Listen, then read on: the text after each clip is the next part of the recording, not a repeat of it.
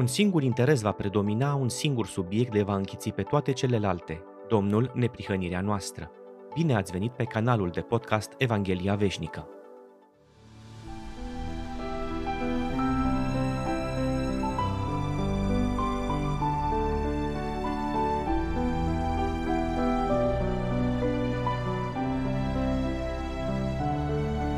În acest studiu vom încheia capitolul 4 din Galateni și vom studia și primele versete din capitolul 5 pentru că se leagă foarte, foarte mult cu capitolul 4.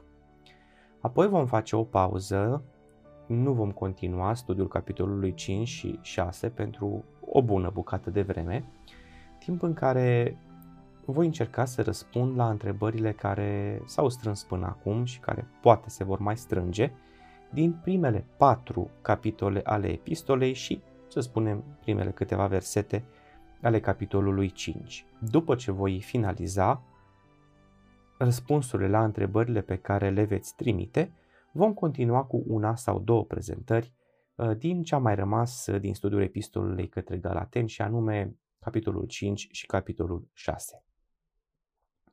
Așadar, acum continuăm studiul celei de-a doua părți a capitolului 4 de la versetele 21 la 31 și primele versete ale capitolului 5. Spuneți-mi voi care vreți să fiți sub lege, n-ascultați voi legea? Căci este scris că Avram a avut doi fii, unul din cea care era slujnică și unul din cea care era liberă. Dar cel din slujnică s-a născut în chip firesc, însă cel din femeia liberă s-a născut prin făgăduință lucruri care au un înțeles alegoric, căci aceste femei sunt două legăminte. Unul de pe muntele Sinai naște pentru robie și este Agar. Agar este muntele Sinai din Arabia și corespunde Ierusalimului de acum, căci este în robie împreună cu copiii săi. Dar cetatea Ierusalimului de sus este liberă și ea este mama noastră, fiindcă este scris. Bucură-te, stearpo, care nu naști, izbucnește de bucurie și strigă tu, care nu suferi durerile nașterii, căci mulți vor fi copiii celei părăsite, mai mulți decât ale celei care are bărbat. Și voi, fraților, ca și Isaac, sunteți copii ai făgăduinței. Și după cum odinioară cel ce se născuse în chip firesc îl prigonia pe cel ce se născuse în chip duhovnicesc, tot așa este și acum. Dar ce zice Scriptura? Izgonește-i pe slujnică și pe fiul ei, căci fiul slujnicei nu va moșteni împreună cu fiul femeii libere. De aceea, fraților, noi nu suntem copii slujnicei, ci ai femeii libere. Hristos ne-a izbăvit ca să avem libertate. Rămâneți deci tari și nu vă plecați iarăși sub jugul robiei. Iată, eu, Pavel, vă spun că, dacă vă circumcideți, Hristos nu vă va folosi la nimic. Și dau iarăși mărturie oricărui om care se circumcide că este dator să împlinească toată legea. Voi, care vreți să fiți îndreptățiți prin lege, v-ați despărțit de Hristos, ați căzut din har. Căci noi, cu ajutorul Duhului, așteptăm prin credință dreptatea la care ne dăjduim. Căci în Hristos Isus, nici circumcizia, nici necircumcizia nu contează, ci credința care lucrează prin dragoste.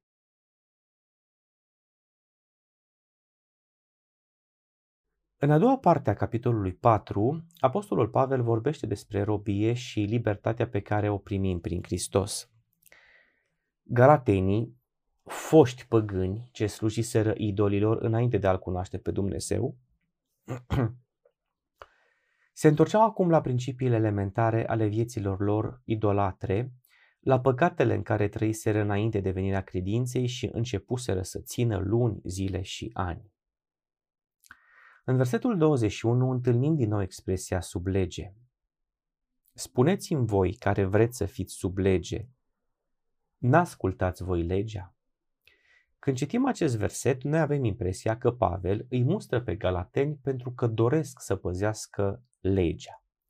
Dar în timp ce spunem aceasta, noi înșine păzim toate cele 10 porunci. Și nu numai. Este adevărat că unele din cele 10 porunci sau unele dintre cele 10 porunci au fost modificate. Spre exemplu, catolicii au scos complet porunca a doua, iar pe a zecea au împărțit-o în două, ca să păstreze 10 porunci și să poată să facă acest schimb. De asemenea, ei au înlocuit obligativitatea păzirei zilei a șapte a săptămânii cu respectarea primei zile a săptămânii, un fapt foarte bine dovedit istoric chiar de către ei. O practică pe care protestanții nu au negat-o până acum și nu îi se opun. Fac acum o paranteză. În descrierea videoului găsiți un link spre o serie de articole în care catolicii vorbesc despre duminică ca o instituție catolică. Revin acum la expresia sub lege din Galateni, capitolul 4. Este absurd să-i acuzăm pe galateni că doresc să țină legea și se pun astfel sub lege când noi înșine ținem o lege, oricare ar fi ea, în forma în care ne convine. Unii dintre noi sunt un pic mai atenți cu acest subiect. Nu fac greșeala amintită mai devreme și spun că aici nu e vorba de păzirea legii de către galateni, ci de păzirea legii cu scopul de a obține mântuirea. Însă chiar și așa, mulți dintre noi fac aceasta, fiecare cu ceea ce numește el lege. Aceștia fac anumite lucruri pentru a fi mântuiți sau noi facem anumite lucruri pentru a fi mântuiți, deși declarăm că trăim prin credință. Expresia sub lege are de-a face cu condamnarea din cauza neascultării de lege, nu cu păzirea legii. Dacă cumva nu ați urmărit studiul recomandat în ocazia trecută despre sensul biblic al expresiei sub lege, o puteți face acum. Voi pune un link în descrierea acestui video ca să puteți urmări acea serie de prezentări. Din cuvintele versetului 21, înțelegem că a fi sub lege este ceva deosebit de rău. A fi sub legea lui Dumnezeu nu înseamnă a dori să păzești legea. A fi sub lege înseamnă a fi condamnat de lege ca păcătos. Fie dacă dorești să o păzești, dar nu o faci, fie dacă crezi că legea s-a desfințat și nu o păzești, pentru că ți-ai făcut o altă lege aproape identică. Indiferent cum se raportează un om la lege, dacă este păcătos, legea îl condamnă, pentru că păcatul este călcarea legii și numai prin lege putem ști ce este păcatul. Cazul galatenilor poate fi diferit de al nostru ca formă. Sub influența ideilor fraților falși strecurați printre ei, au ajuns să creadă că pentru mântuire este nevoie de Hristos și plus faptele legii. Posibil au adăugat la aceasta și circumcizia și alte ritualuri iudaice sau măcar se gândeau la ele, dar în mod sigur începuseră să păzească unele zile din trecutul lor idolatru, așa cum am amintit în studiul trecut. Este limpede că fără credință și fără Hristos, ei au început să asculte de frații falși și apoi să revină la vechile păcate și tradiții. Ei erau acum sub lege, sub condamnarea legii ca păcătoși. Nu doar că nu aveau putere să asculte de cele zece porunci, ci regresau spre idolatrie. Ei se puneau singuri sub lege, alegeau să fie sub condamnarea legii, sub blestem. Pentru a-i ajuta să înțeleagă unde au ajuns, Pavel face apel la o experiență din viața lui Avraam pe care o aplică acum situației lor. Pentru ei circumcizia conta mult. Devenise un factor mântuitor. Fuseseră învățați că pentru mântuire au nevoie de circumcizie și de faptele legii. Fuseseră învățați că pentru a moșteni făgăduința făcută lui Avram, aveau nevoie de circumcizie și faptele pe care ei le făceau au fost educați să creadă că pentru a fi fiii lui Avram au nevoie să-și facă un semn exterior în carne și să facă fapte. Efectiv, erau îndoctrinați să creadă că puteau ajunge fii ai lui Avram, adică moștenitorii făgăduințelor făcute lui Avram, prin ceea ce făceau ei în puterea lor, în carne. Aici intervine Pavel. Apostolul face apel întrebându-i dacă nu citesc în lege că Avram a avut doi fii. Unul dintre ei, Isaac, era fiul unei femei libere. Celălalt, Ismael, era fiul unei sclave. Isaac se născuse prin făgăduința lui Dumnezeu, iar Ismael prin lucrarea cărnii, prin faptele lui Avram. Apoi, Pavel spune că această situație poate fi înțeleasă în mod alegoric. Ea poate sluji ca exemplu. Cele două femei care i-au născut copiii lui Avram sunt două legăminte. Un legământ este Agar, adică legământul de la muntele Sinai, care naște pentru robie. Celălalt legământ este legământul cel nou și naște pentru libertate. Este legământul avramic. După cum Agar, care era sclavă, nu putea naște copii liberi și nu putea naște după făgăduința lui Dumnezeu, tot așa legea nu poate naște oameni liberi. Nici, de la, nici legământul de la Sinai nu putea naște oameni liberi. Aceasta este ideea pe care Pavel o subliniază aici. Oamenii liberi se nasc așa cum s-a născut Isaac, prin făgăduință, prin Duhul din legământul cel nou. Cei ce sunt copiii cărnii, aceștia nu sunt copiii lui Dumnezeu, spune Biblia în traducerea King James, ci copiii făgăduinței sunt considerați sămânță. Noi considerăm că cele două legăminte, vechiul și noul, urmează unul altuia. Însă explicația lui Pavel ne arată că ele au fost și sunt paralele. Ele au acționat în viața lui Avram, nu concomitent, dar în aceeași viață. Aceste femei sunt două legăminte și aceste femei au făcut parte din viața lui Avram. Așadar, cele două legăminte au existat în orice detaliu particular, particular în zilele patriarhului. Tot așa este și astăzi. Deoarece Scriptura spune acum, ca și atunci, izgonește pe slujnică și pe fiul ei. Vedem că cele două legăminte nu sunt chestiuni legate de timp, ci de stare. Nimeni să nu se amăgească singur cu gândul că nu poate fi sub vechiul legământ, gândindu-se că vremea lui a trecut. Oricând cineva nu trăiește prin credință, dar vrea să moștenească cerul, el trăiește sub vechiul legământ, indiferent ce lege și-a făurit, indiferent din ce biserică face parte. Robia, adică a fi sub lege, nu este o chestiune despre sabat, animale necurate sau alte legi date pe Sinai, ci este o problemă de stare a inimii, a minții și a sufletului. Oricine nu are credință, dar vrea să fie Fiul lui Dumnezeu, este un rob al păcatului. Este sub lege, condamnat de ea și nu este un om liber, nu este fiu și nu este moștenitor. Fiii liberi sunt cei care au ca mamă Ierusalimul ceresc.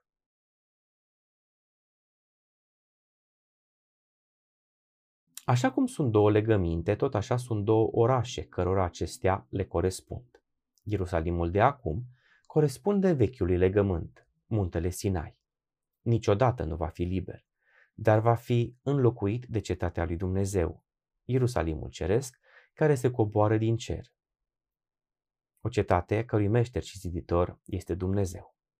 Aceasta sau acesta este orașul spre care privea Avram și despre care ne spune Evrei capitolul 11, cetatea care are temelitari, al cărui meșter și ziditor este Dumnezeu.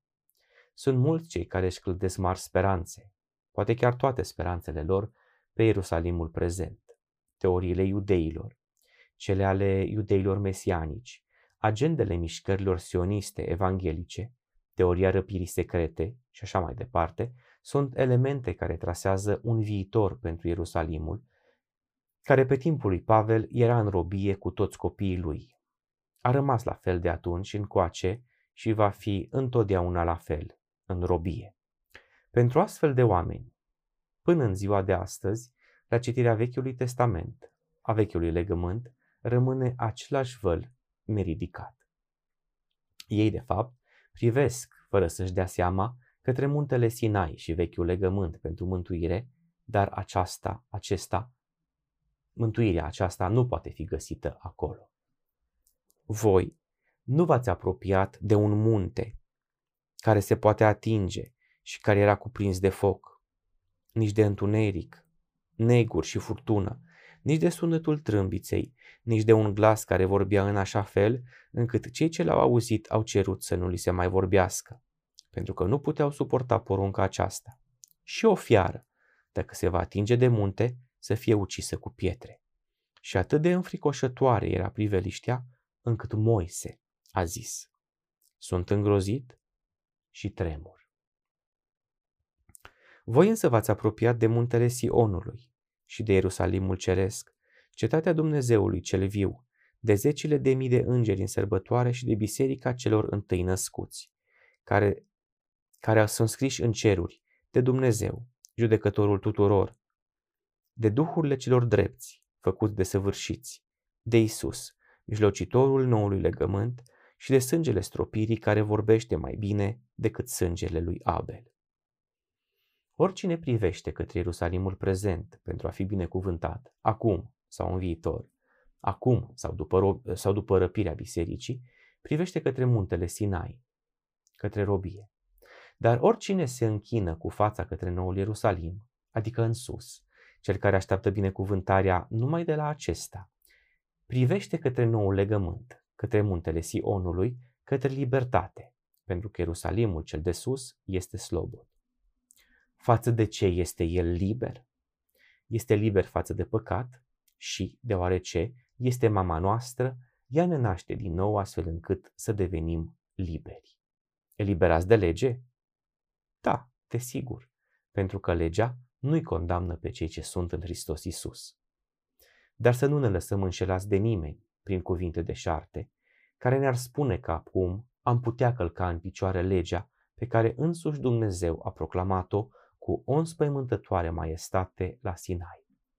Venind de la muntele Sion, la Domnul Isus, mijlocitorul noului legământ, și la sângele stropirii, ne eliberăm de păcat, ne eliberăm de călcarea legii, pentru că păcatul este călcarea legii. Temelia tronului lui Dumnezeu în Sion este legea sa.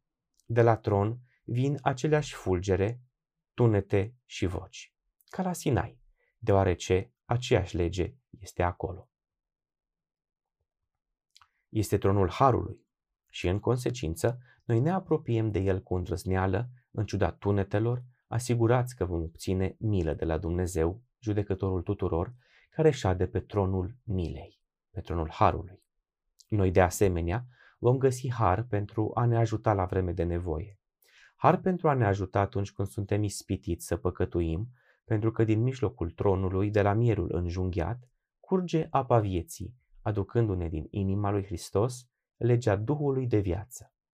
Noi bem din ea, ne spălăm în ea și găsim curățare de toate păcatele.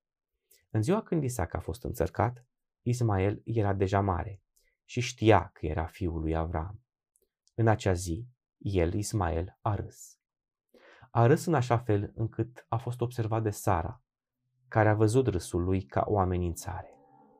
Sara, spune Scriptura, a văzut râsul bagiocoritor al fiului pe care îl născuse lui Avram, egipteanca Agar, și a zis lui Avram, izgonește-i pe slujnica aceasta și pe fiul ei, căci fiul acestei slujnice nu va moșteni împreună cu fiul meu, cu Isaac.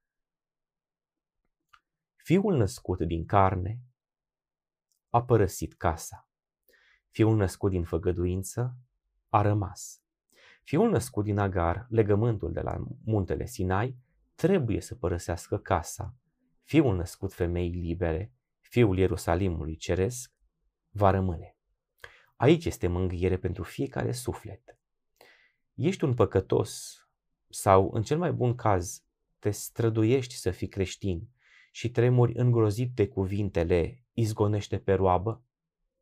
Îți dai seama că ești rob, că păcatul te ține prin ceva și că ești legat prin funile obiceiurilor rele? Trebuie să înveți să nu-ți fie frică atunci când Domnul vorbește, pentru că El rostește pacea chiar dacă o face cu o voce de tunet. Cu cât e mai maestuoasă vocea sa, cu atât este mai mare pacea pe care el o dă. Curaj! Fiul roabei este carnea și lucrările ei. Și nu pot carnea și sângele să moștenească împărăția lui Dumnezeu, după cum nici putrezirea nu poate moșteni neputrezirea. Dumnezeu însă spune, izgonește pe slujnică și pe fiul ei.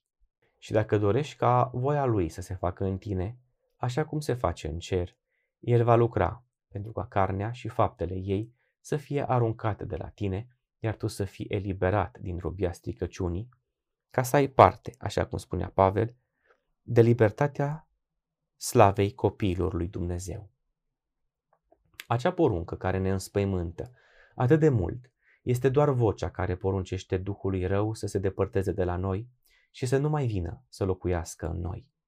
Ea ne vestește victoria asupra fiecărui păcat, dacă vom privi legea așa cum o privește Dumnezeu. Să primim pe Hristos prin credință și vom avea puterea de a deveni fi și fiice ale lui Dumnezeu, moștenitori ai împărăției care nu poate fi clătinată, dar care, împreună cu toți locuitorii ei, va exista întotdeauna. Subiectul acesta nu se termină însă odată cu încheierea capitolului 4. Pavel continuă cu un îndemn. Hristos ne-a izbăvit ca să avem libertate. Rămâneți deci tari și nu vă plecați iarăși sub jugul robiei.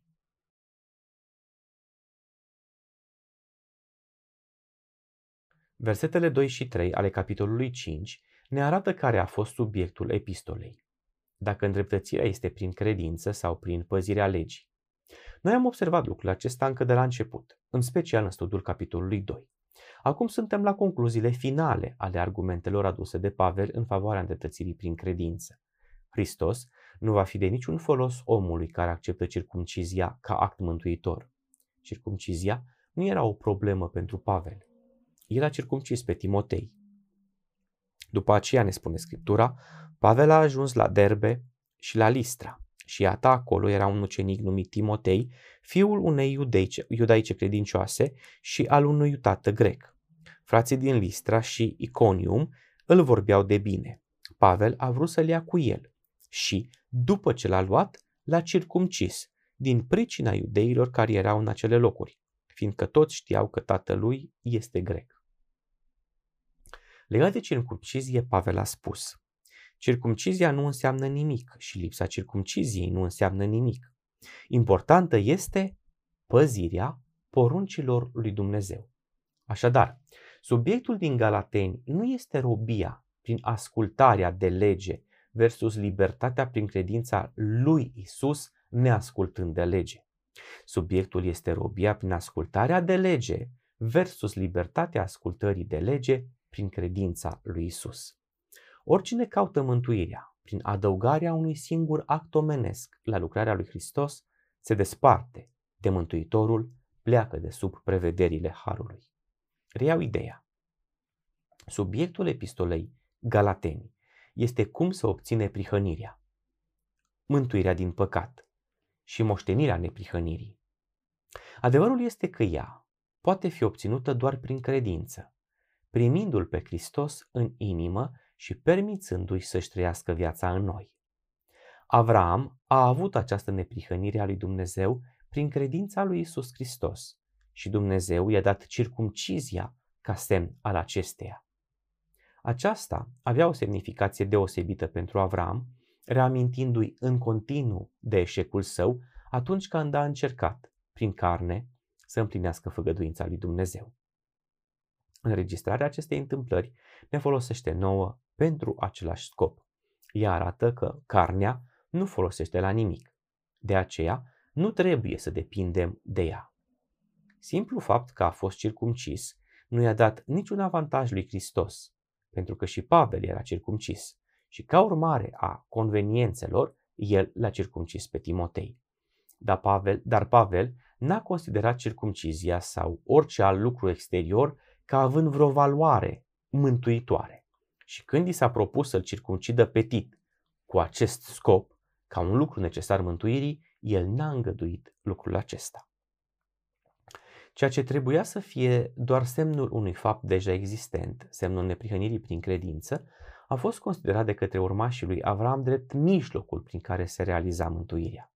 De aceea, circumcizia apare în această epistolă ca simbol pentru orice fel de faptă făcută de oameni cu perspectiva obținerii neprihănirii, ca și mijloc de a ajunge la neprihănire și mântuire. Circumcizia exterioară, în carne, pe care învățătorii iudaizanți căutau să o impună credincioșilor dintre neamuri ca un mare mijloc de mântuire, reprezintă faptele cărnii opuse Duhului.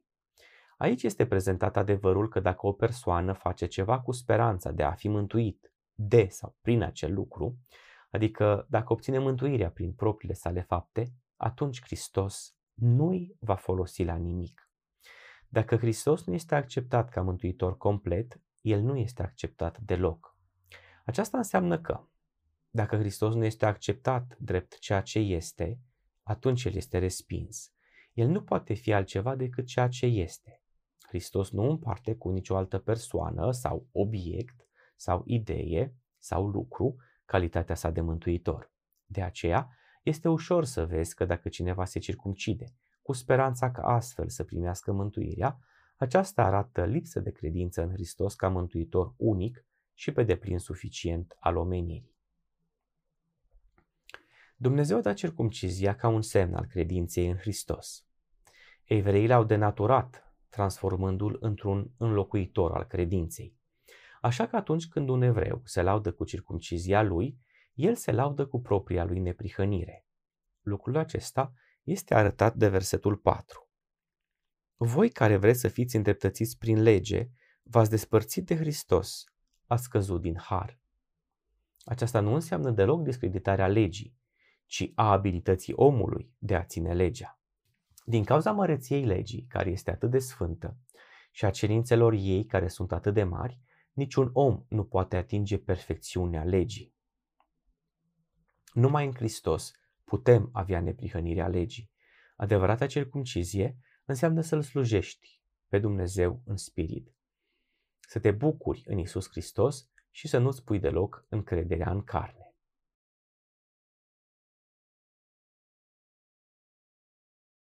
La încheierea acestui studiu ne vom opri atenția asupra ultimei, ultimei părți a versetului 3, despre care nu am vorbit până acum. De-a lungul studiului am afirmat cu insistență de mai multe ori că problema galatenilor nu era că doreau să asculte de lege, ci aceea că erau învățați să caute mântuirea prin ea. Ultima parte a versetului 3, dacă nu este bine înțeleasă, poate să ne facă să tragem concluzia că legea și ascultarea de lege trebuie evitate. Desigur, chiar crezând așa, creștinii și-au făcut propriul set de legi pe care le păzesc. Însă acest set este copiat din modelul celor 10 porunci și altor legi date la Sinai. Este aproape identic. Spre exemplu, poruncile 1 la 3 și poruncile 5 la 9 sunt păstrate identice, fără nicio modificare. Iar porunca a patra este modificată prin schimbarea zilei și relaxarea restricțiilor. Mare lucru nu am făcut deci prin acest surogat, prin acest schimb. Ultima parte a versetului 3 nu ne spune că împlinirea celor 10 porunci este un lucru rău, din moment ce noi înșine am făcut alte porunci asemănătoare acestora pe care le păzim. Problema ridicată de Pavel este faptul că omul care se circumcide cu scopul de a fi mântuit este dator față de lege ca să o împlinească pe toată cu aceeași putere cu care s-a circumcis. El reamintește legământul de la Sinai care naște pentru robie. Omul, în puterea cărnii sale, trebuie să asculte desăvârșit de toate poruncile lui Dumnezeu, în puterea lui. Ori aici nu este implicată doar ascultarea viitoare, ci și cea din trecut. Omul este dator legii ca să o împlinească toată viața lui. Și dacă a fost un moment în care el a făcut păcat călcând legea, el se află sub condamnarea legii și este în robie. Așa că a încerca să obține prihănirea prin orice alt mijloc în afara credinței lui Hristos înseamnă a atrage blestemul datoriei veșnice. El este veșnic îndatorat pentru că nu are nimic cu care să plătească. Totuși, faptul că el este dator legii, dator să împlinească întreaga lege, arată că s-ar cuveni ca el să o împlinească pe toată. Cum însă să o împlinească? Aceasta este lucrarea lui Dumnezeu. Să credeți în acela pe care l-a trimis El. În loc să se încredă în sine și puterea pe care o are, el trebuie să mărturisească pe Hristos ca Domn în carnea sa și atunci neprihănirea legii va fi împlinită în el, deoarece el nu umblă conform cărnii, ci conform Duhului. Aceasta este Evanghelia și numai aceasta. Orice teorie care lasă omul în păcat care îi promite că poate fi în același timp și sfânt și păcătos, nu este Evanghelie. În cel mai bun caz, poate fi o înțelegere greșită a Evangheliei în sinceritate, o realitate a sutelor de ani de creștinism.